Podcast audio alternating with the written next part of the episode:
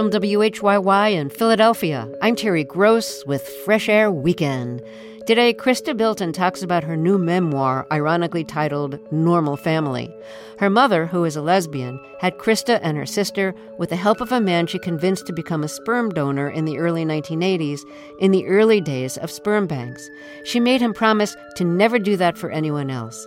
But he ended up making a living for about a decade as a donor, fathering dozens of children, many of whom Bilton later met. Also, Rafael Agustin, who was a writer on the TV series Jane the Virgin, tells his story of growing up as an undocumented immigrant in Southern California. His new memoir is called Illegally Yours. And rock critic Ken Tucker reviews the new album from singer and songwriter Bartees Strange.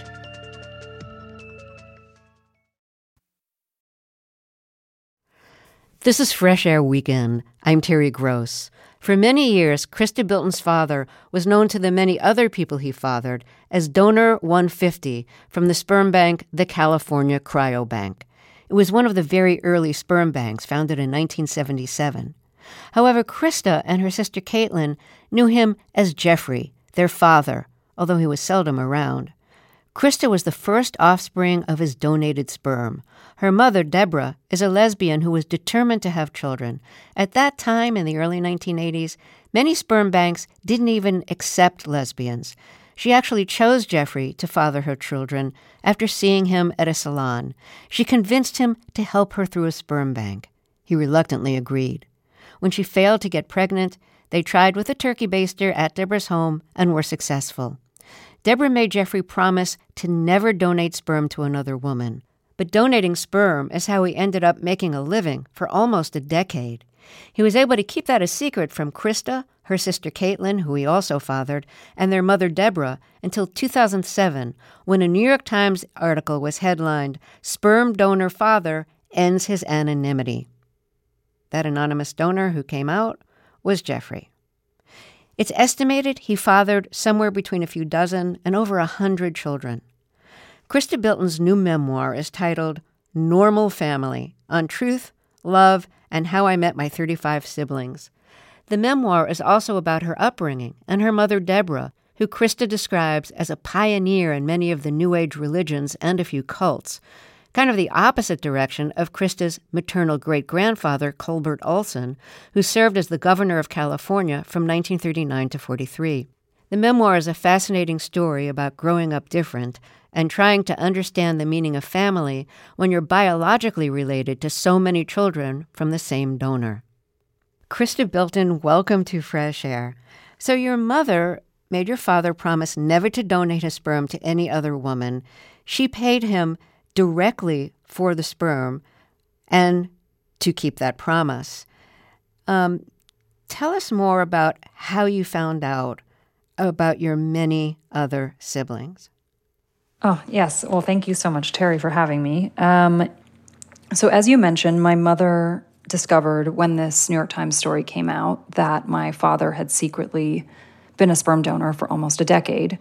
Um, and she discovered that because he called her on Valentine's Day in 2007 and told her to go get a copy of the New York Times.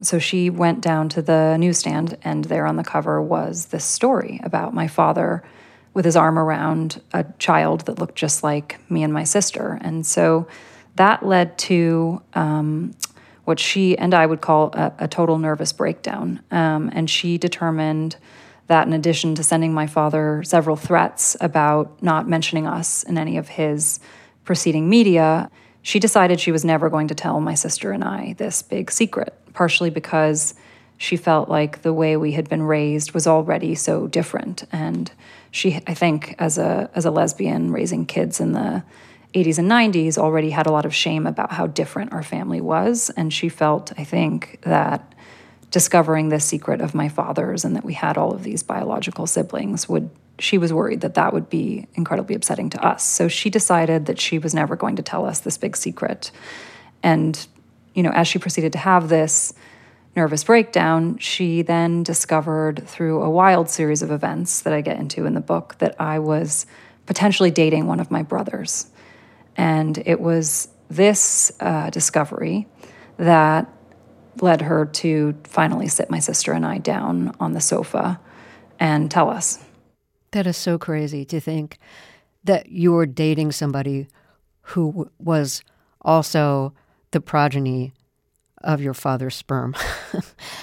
um, so, when did you? How old were you when you found out that your father was basically a sperm donor for your mother, but she stayed in touch with him and convinced him to have a role in your life? Yeah, so this conversation that she had with us on the couch led, you know, I hadn't understood the relationship between my mother and father. I had been told growing up that he and she were good friends who had decided to have a child together. So, this moment when she unveiled the story of these donor children, it's really what led me to to start investigating the story of my life because it turned out that a lot of the stories my mother had told me about my upbringing were fibs, which was her tender word for bending the truth.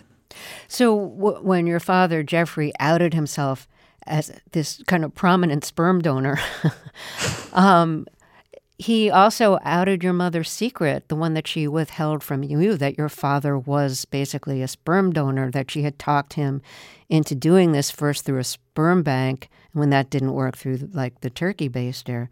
So, um, how old were you when you found this out? When my mother decided to have children, she didn't know a single lesbian in her circle who had had a kid. So, in a way, she was really embarking on in, in this whole new world, and she had no no role models who had gone before her to look to and how to do this. And she, after a wild and crazy journey that involved her asking Warren Beatty if he wanted to father her child, they were good friends. Um, there was an organization called the Repository of Germinal Choice in the in the early 80s that was going around selling the sperm of Nobel laureates to try and have genius children. And I mean, it sounds wild uh, in retrospect. And after she decided not to use that sperm of this Nobel laureate she had purchased. She decided that she really wanted to know the father of her children. So she went on a manhunt, and my father walked into a hair salon in Beverly Hills, and she looked at him, and he was this handsome, put together stranger that she said she saw. She looked at him, and she just knew this was this was the one. This was the one she wanted to father her children. So she asked him out to lunch and offered him two thousand dollars to father her child, and she took him to the California Cryobank um, to have him tested for STDs and to make sure that he had a high sperm count. And it's when he saw some men lining up to donate sperm that he got the idea he could do this professionally. So you first found out about some of your siblings that were also fathered by Jeffrey through the sperm bank. Um, and at first, you didn't want to have any contact with them. But then, about 10 years later, you decided to invite many of them over to your home so that you could meet them. And your mother and your sister were dead set against this. Why were they so opposed to it? And why did you actually want to go through with it? As you said, when I first discovered the siblings, I wanted nothing to do with them for almost 10 years. Um, you know, soon after my mother sat me down on the couch to tell me about this, they had started a Facebook group for the children of Donor 150 that was growing by the day. And soon after my mother told me about this biological family, one of those siblings reached out to me on Facebook. And I had a panic attack um, because growing up, I had had such a complex family unit. My mother you know, had a hard time staying in relationships. So, in addition to having my father in and out of my life, I also had many second moms who would come in sometimes with their own children. And so I would develop these relationships with these step siblings. And then when they broke up, those would end. And so I think the idea of having more family members, um, more potential family members, was just so overwhelming for me that I couldn't deal with it at that moment. And then I had an absolutely wild experience with one sister who it turned out had gone to the same tiny art school across the country that I had gone to.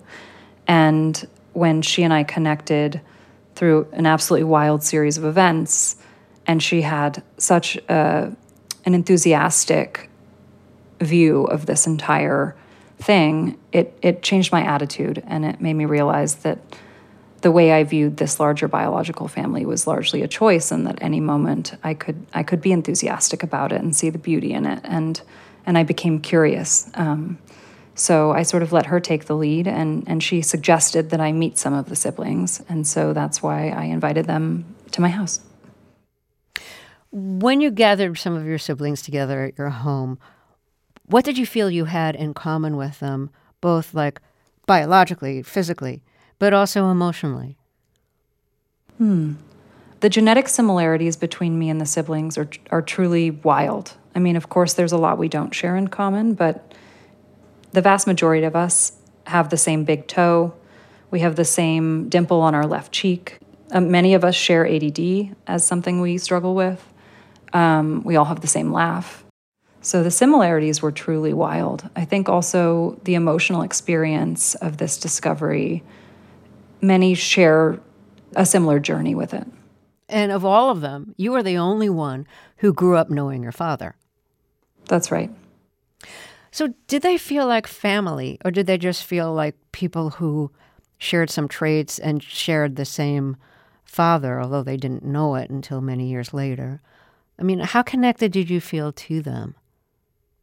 You know, it's bizarre that I I felt very connected to them in in a in a strange way. Um, I, I've heard, you know, I grew up in a very tiny family. I didn't have cousins, but several of them who had larger families um, compared it to the experience of having cousins.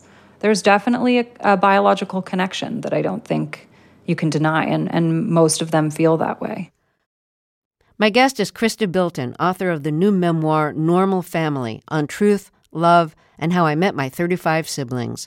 We'll hear more of our conversation after a break, and Ken Tucker will review the new album from singer and songwriter Bartees Strange. I'm Terry Gross, and this is Fresh Air Weekend. This is Fresh Air Weekend. I'm Terry Gross.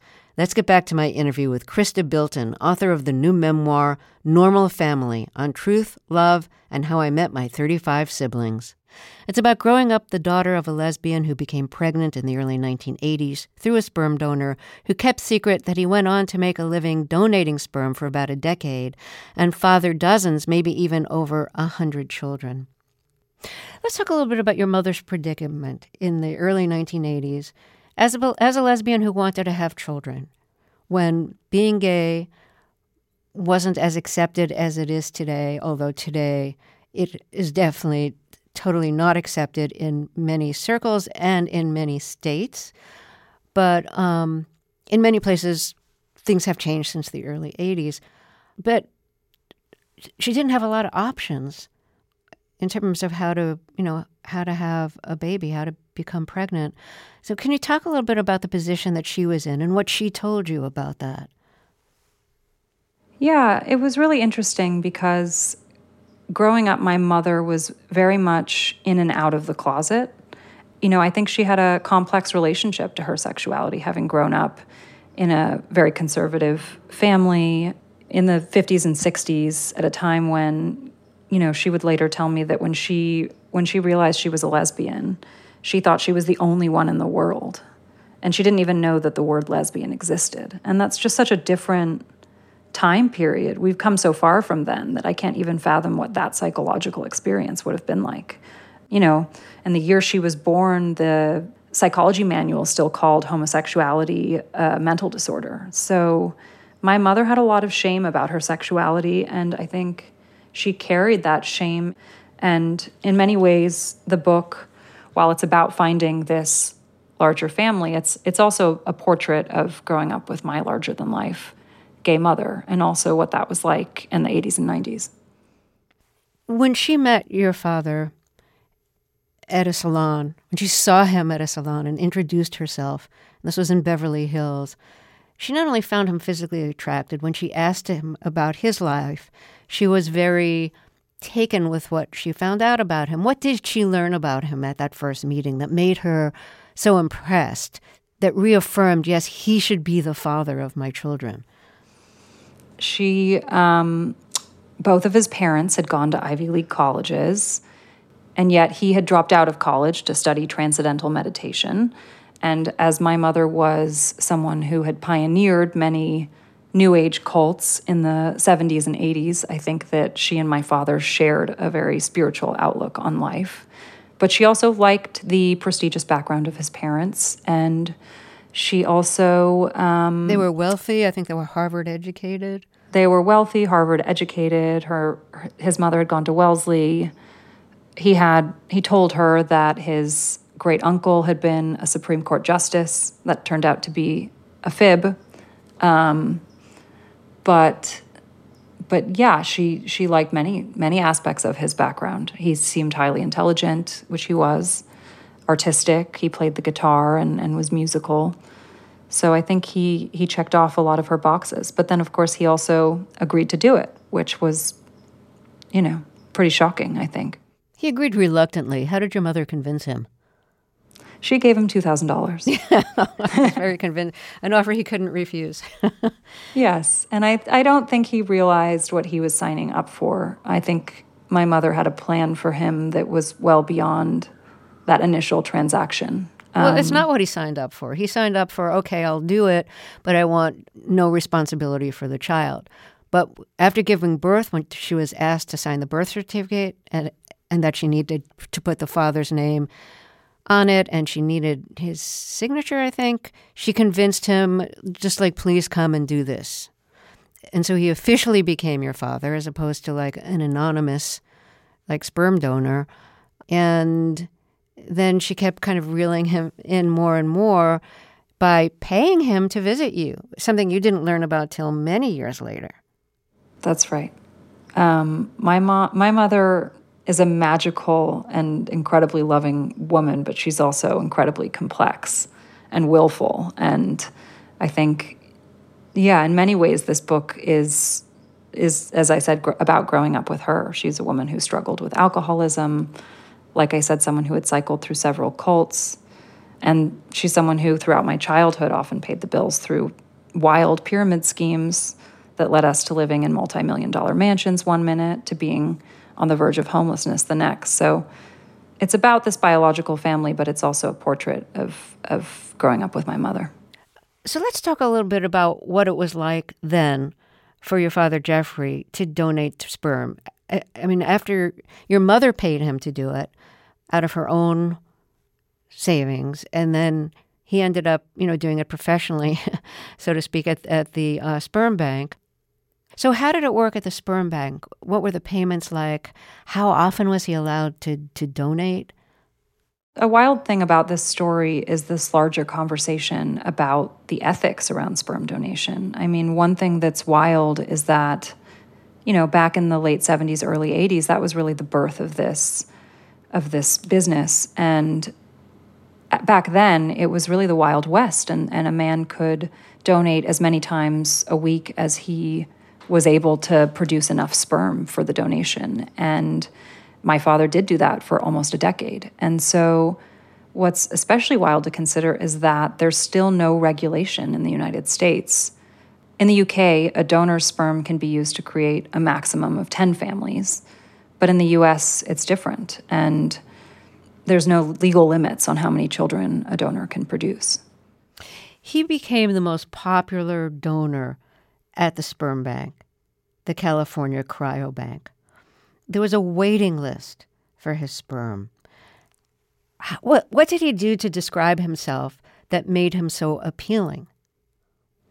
There were a few things. One was that he, the nurses recommended my father to many families, um, partially because they saw how physically good looking he was. He was you know, the year after, or sorry, the month after I was born, my father appeared as the centerfold in Playgirl magazine. So he was a very physically handsome person. And he had this pedigree of these parents that had gone to these big schools. And he was also strategic, as he describes himself, when he wrote his donor profile, which is that many of the donors that were donating at this early time were, were men that the sperm bank had recruited from the medical school at UCLA. And my father was this artistic, spiritual man that, in many ways, stood out for families that weren't looking for the med student.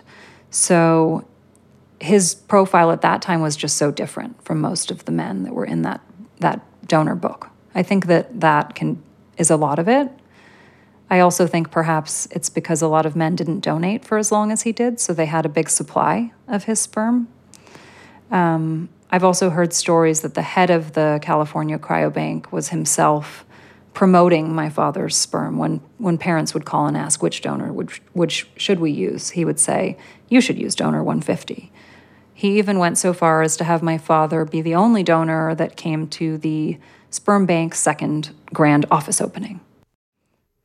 Although your mother was convinced that he would be the perfect donor she slowly started to discover disturbing things about him. I don't think she was pleased when she learned that he was a Playgirl centerfold a month after you were born. And then it turns out he made his living for a while doing stripograms dressed as a police officer. That's right. So it was just like, happy birthday, you're busted, ha ha, this is a stripogram, that kind of thing. That's right. Yeah. And then there were medical problems too. So, talk about some of the disturbing things that your mother slowly found out about him. You know, sometime after I was born, he started calling her in the middle of the night with visions of Mother Mary coming to him, telling him he was the second coming of Christ. Um, he he had some very peculiar spiritual beliefs that weren't shared by her. Um, and he lived a very alternative lifestyle. So he he didn't really, you know, he had odd jobs, as you mentioned, as a stripogram, um, as a Playgirl centerfold. And as she got to know him and as she brought him into my life as this father figure, the way that he lived his life wasn't necessarily the way she had, the projected image of him that she had. And then over time, he started believing in conspiracy theories about 9 11. He became homeless. For a while, he was trying to support himself on the Venice Beach boardwalk, selling massages for $10 a massage. Um, your mother tried to stay in touch with him and tried to help him, buying him things, giving him money when she could, letting him stay at your home sometimes. Um, did you sense that there were problems? Did you sense that he was having mental health problems? I should mention here before your mother met him, when he was around 20, he was diagnosed as having paranoid schizophrenia. Yes, that that fact is something I only learned in researching my book. Actually, when when talking to his brother, um, so that was a surprise to me as well. And my father doesn't believe that he has mental illness. I should say. So, and he didn't believe with that, he didn't agree with that diagnosis. So he felt that there was no need to mention it in his donor profile because he thought that it was ridiculous. And, you know, since that time, we know a lot more about mental illness. We know a lot more about the biology of it. And I didn't, I didn't know growing up that that could be something that, that was in my genetic inheritance. I, I didn't, I just thought my father was this quirky, eccentric man. And for much of my upbringing, I just I loved him and and enjoyed when he was around. Chrysta Bilton, thank you so much for telling us some of your story and congratulations on your memoir. Thank you so much, Terry, for having me. Chrysta Bilton's new memoir is called Normal Family on Truth, Love, and How I Met My 35 Siblings. Farm to Table is the name of the new album by singer songwriter Bartees Strange. It's his second album following his highly acclaimed 2020 debut, Live Forever.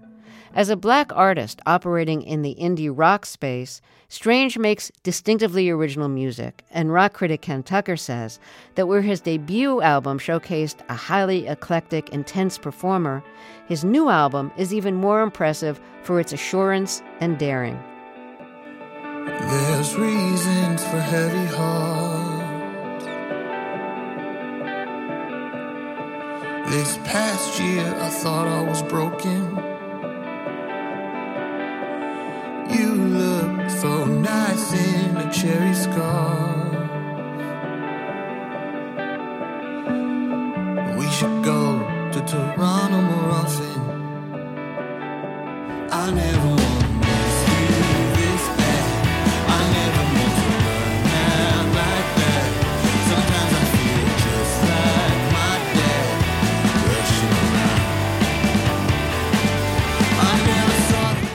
Bartees Strange has described the music he makes as occupying, quote, this kind of weird indie alternative space.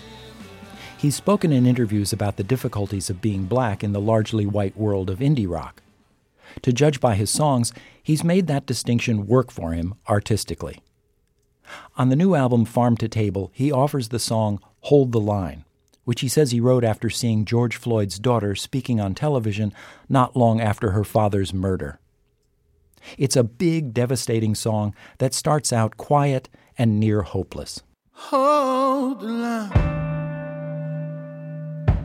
Hold the line.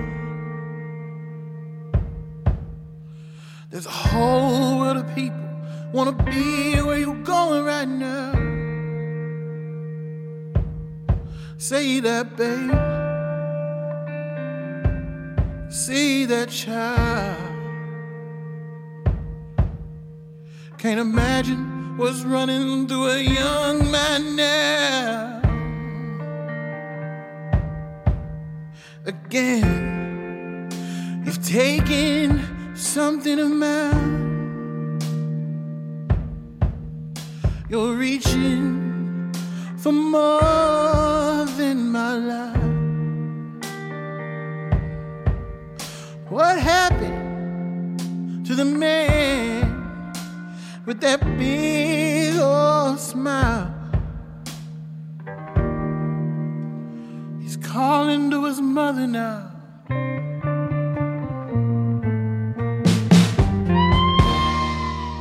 Given voice lessons by his mother, an opera singer, when he was a kid, Strange, who was born Bartees Cox, has been literally all over the map.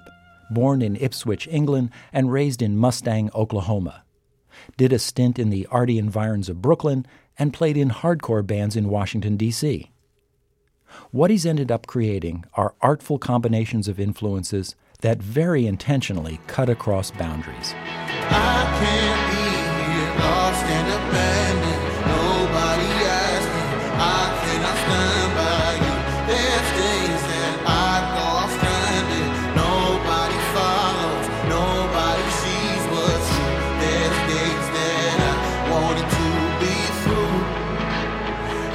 Every day I toss and turn.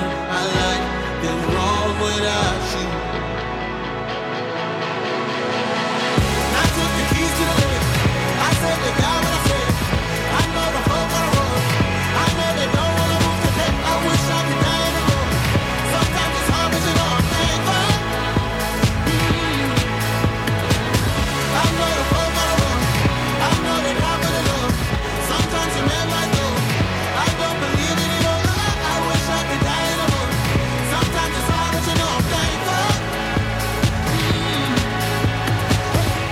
If you're wondering about the album title Farm to Table, he means it literally.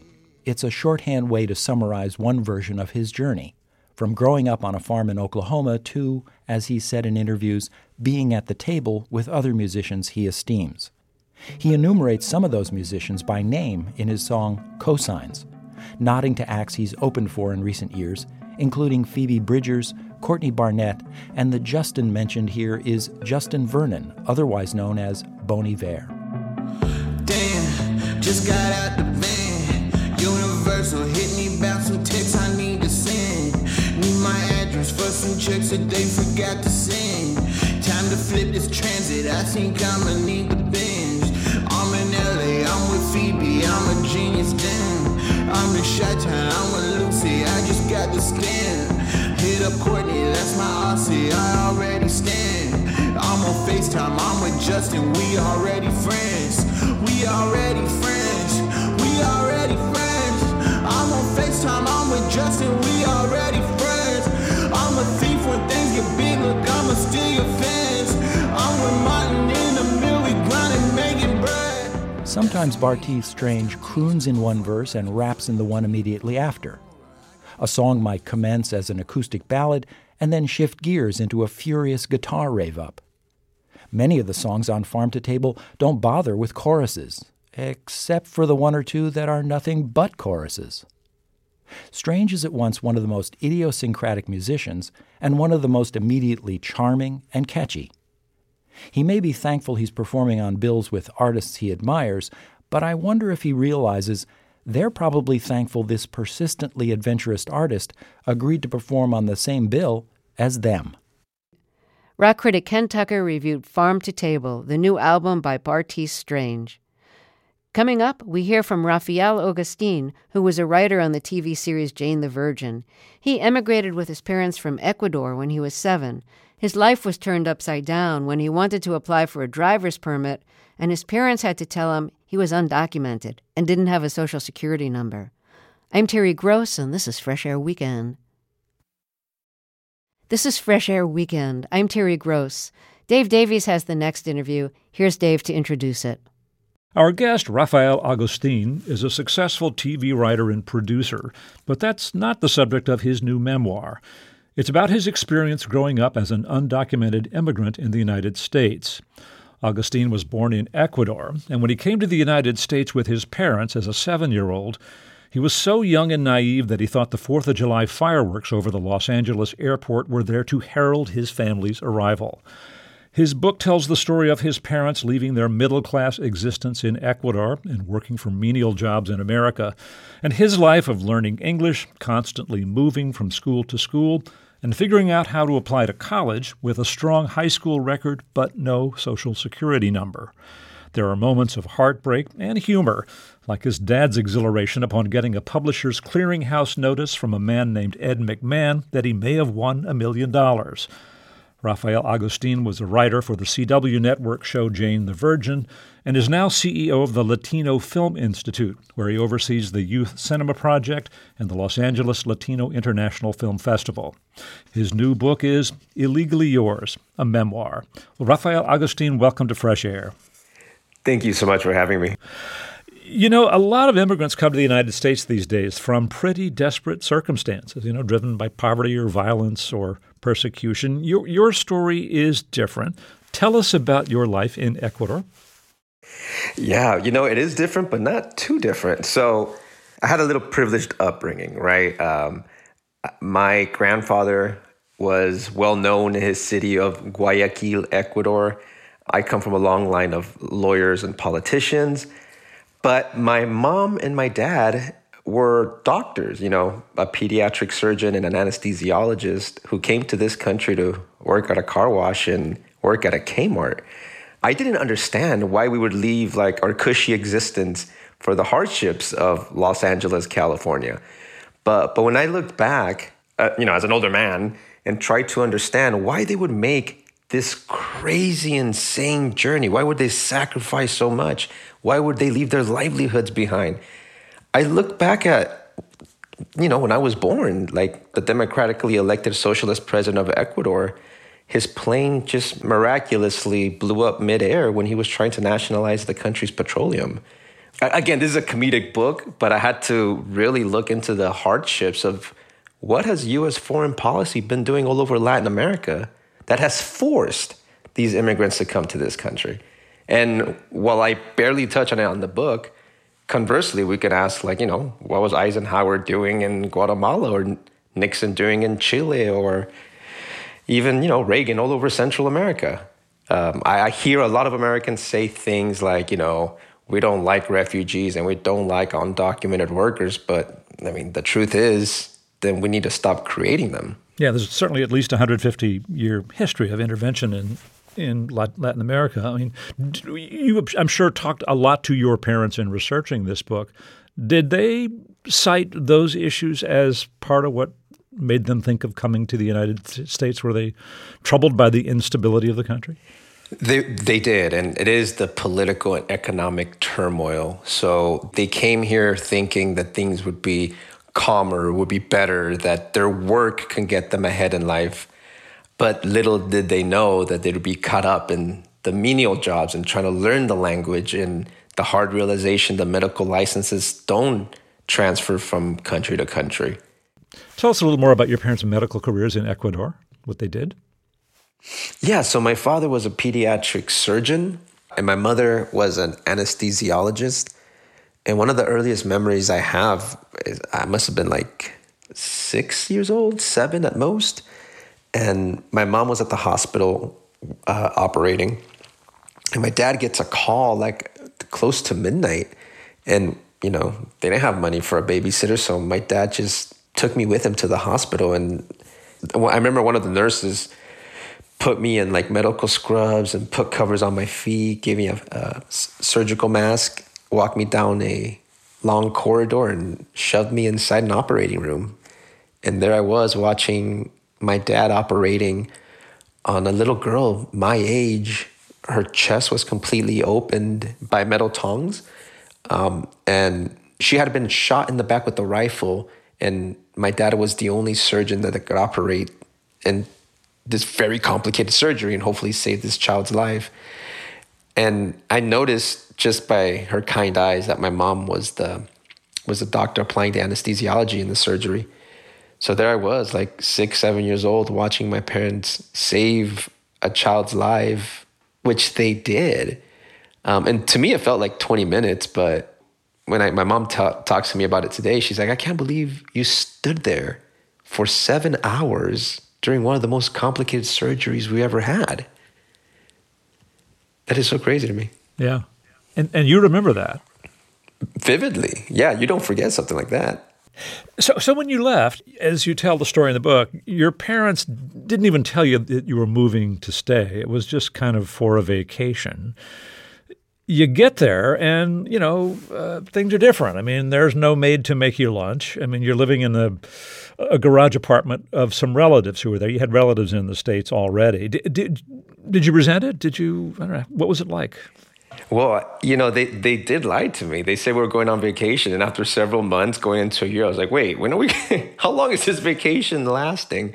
And, you know, when you pointed out at the top, I did grow up in this cushiony existence with like maids and chauffeurs. And we come to the United States and I'm like, oh, wait a minute. Here, we're the maids and chauffeurs. what, what, what's happening? Well, you know, one of the things that occurred to me was that it was clearly a, a you know a, a different standard of living for you and a loss of income but it's also a loss of status i mean your parents were people who you know they saved lives in hospitals and were treated with respect as doctors and I mean, I certainly hold no disrespect for anybody that works in a car wash. I mean, I come from a working class family and, and, and honor hourly work, but for them, it must have been so different to, to being sort of an anonymous sort of helper at so many jobs. Were you aware of that, or did they talk about it at all? Uh, I, I, did carry their sacrifice close to my heart because I, I did see them be doctors in you know one week and then work these menial jobs the next week. Um, but the, the beauty of our story is how, no matter how hard things got, they tried to shield the reality of our documentation from me so that I wouldn't have to experience that. Yeah, it was hard to come to a new country, make new friends, learn a new language and we moved a lot, right? I didn't know why we moved so much because, you know, every time someone discovered the, their immigration problems, we had to pack up and leave and go to a different town to try to find a different job. But all of that they withheld from me. So I, I was able to grow up an oblivious, stupid American kid. And I loved my life. I loved the United States. And in those late nights, after my parents got from home from work, from a long days of work, and you're just so exhausted and want to disconnect, that we would start watching like American TV shows and American movies together. That's where my love for the entertainment industry began. I was like, wow, this is the one thing I can share with my parents in this country. We didn't have time for each other in this country. They were too busy working all the time. But we always connected late at night watching a movie or a TV show to escape our realities. And that's when I was like, oh, I think I want to do this for a living. Yeah, it's interesting how a kid you know, kind of takes their surroundings for granted most of the time, and you can kind of sell them for a, a while on a different idea. Like your, your Only dad for a while, though. Your dad's special meals on Sunday. Tell us about that.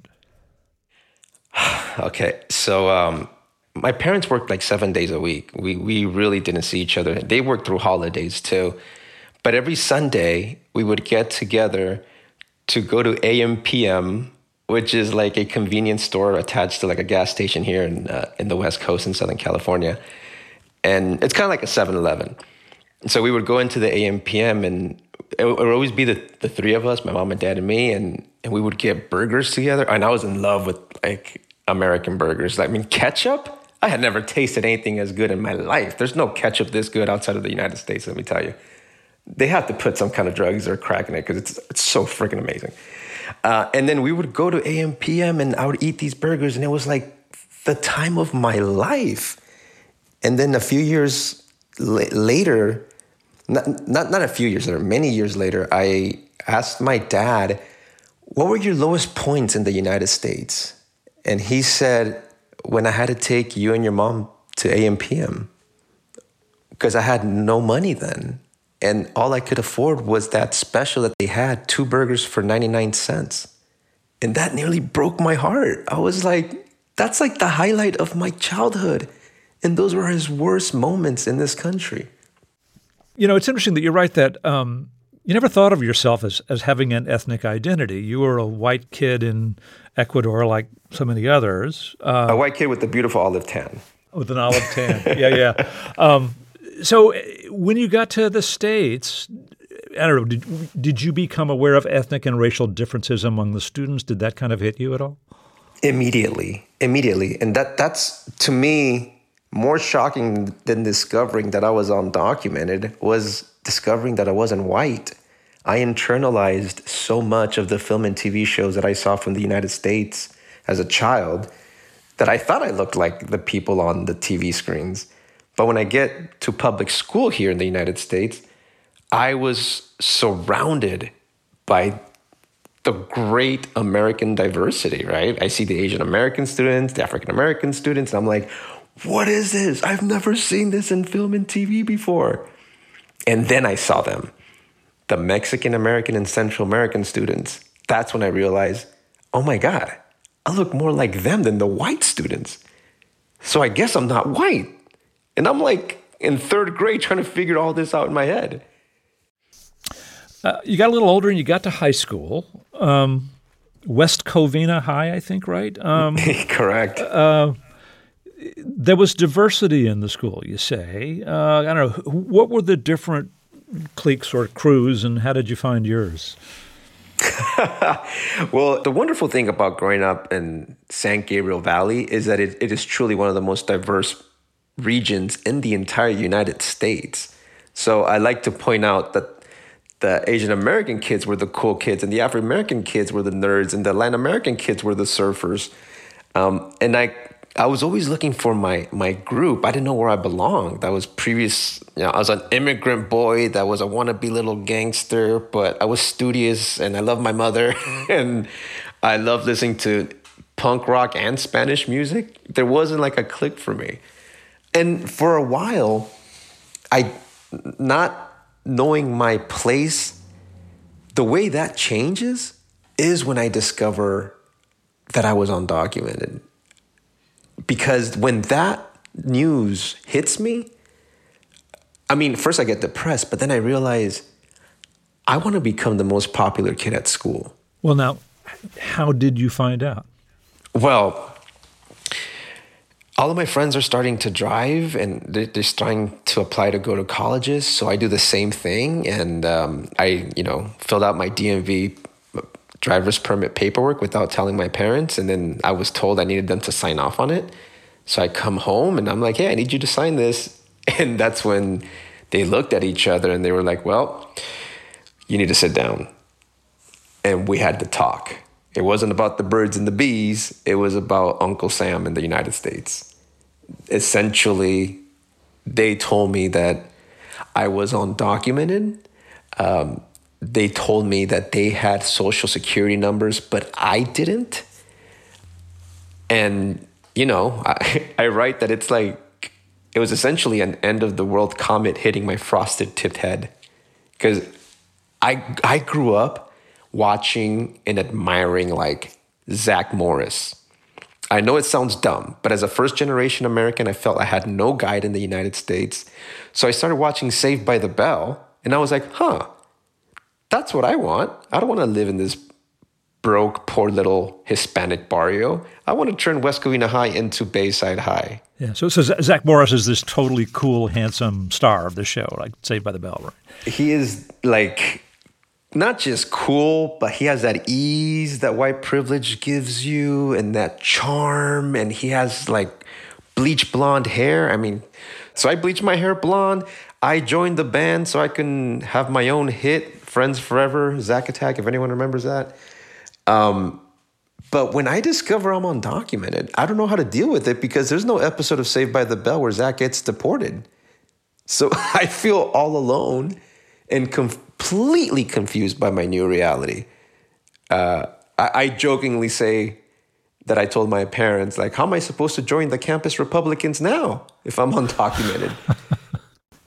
At the end of your book, in the acknowledgments, you make the point. You tell us some interesting stories about your romantic encounters with girls in junior high and high school. But and you you've changed the names because why bring them into this stuff? But in the acknowledgments, you thank a woman who you say was willing to marry you after high school to help with your immigration problem. I, I assume this marriage did not actually happen, right? The marriage didn't happen, and I, I man, I'm getting teary eyed just listening you talk to me about it. Uh, yeah, Jane, Jane Becerra was uh, a girlfriend at the time, and and she knew. I, I, mean, I told her my secret, and she was willing. She was willing to marry me to to help me, but we didn't because it was around this time that we finally received our our permanent residency paperwork, and it took nearly 13 14 years to process but we applied we were just waiting my parents had hoped that all of this would have been taken care of before I got out of high school, but it took longer than that. Right. I was going to mention this that they had, without telling you, applied for permanent residency, and so and so that happens. Were it not for that, you might have married her, huh? Yes. so you went to college, um, and you were in forensics debate, did really well at this, but you also got the acting bug. You you know, you started doing plays and eventually applied to and were accepted to the UCLA School of Theater, Film, and Television, majoring in theater. Um, and when you tried out for class plays, I'm wondering what kind of roles you got and whether you felt that there was, you know, were there ethnic profiles that people were looking for for roles? Um, well, it's funny that, that you mentioned the, the acting part of my life because I had been acting like an American for most of it so being on stage felt natural to me. I had been I felt like I've been playing a role my whole life. Again, you can't make this stuff up because if I write this in the script, turn it in, my producer or showrunner would be like, that's not realistic. But I received my acceptance to UCLA and my acceptance for my permanent residency on the same day. Hmm. Wow. Oh my God. When we opened those that mail together, my, my mom, dad, and I just hugged each other and cried on the floor. It was like 14 years of pain all gone and the promise of a new American future. So I end up at UCLA, uh, uh, like an acting scholarship, and I think, okay, this is going to be this. This is it. This is my path. This is my career. But I quickly realized that there are no roles for people of color, you know, let alone like Latinos and Latinas. So I, I quickly realized that for me to have a career doing this, I had to write myself into existence and that's how I became begrudgingly became a writer. Well, Rafael Agustin, thank you so much for speaking with us. Thank you so much for having me. This was amazing. Dave Davies spoke with Rafael Agustin, author of the new memoir Illegally Yours. Fresh Air Weekend is produced by Teresa Madden. Fresh Air's executive producer is Danny Miller. Our technical director is Audrey Bentham. Our engineer today is Adam Staniszewski. I'm Terry Gross.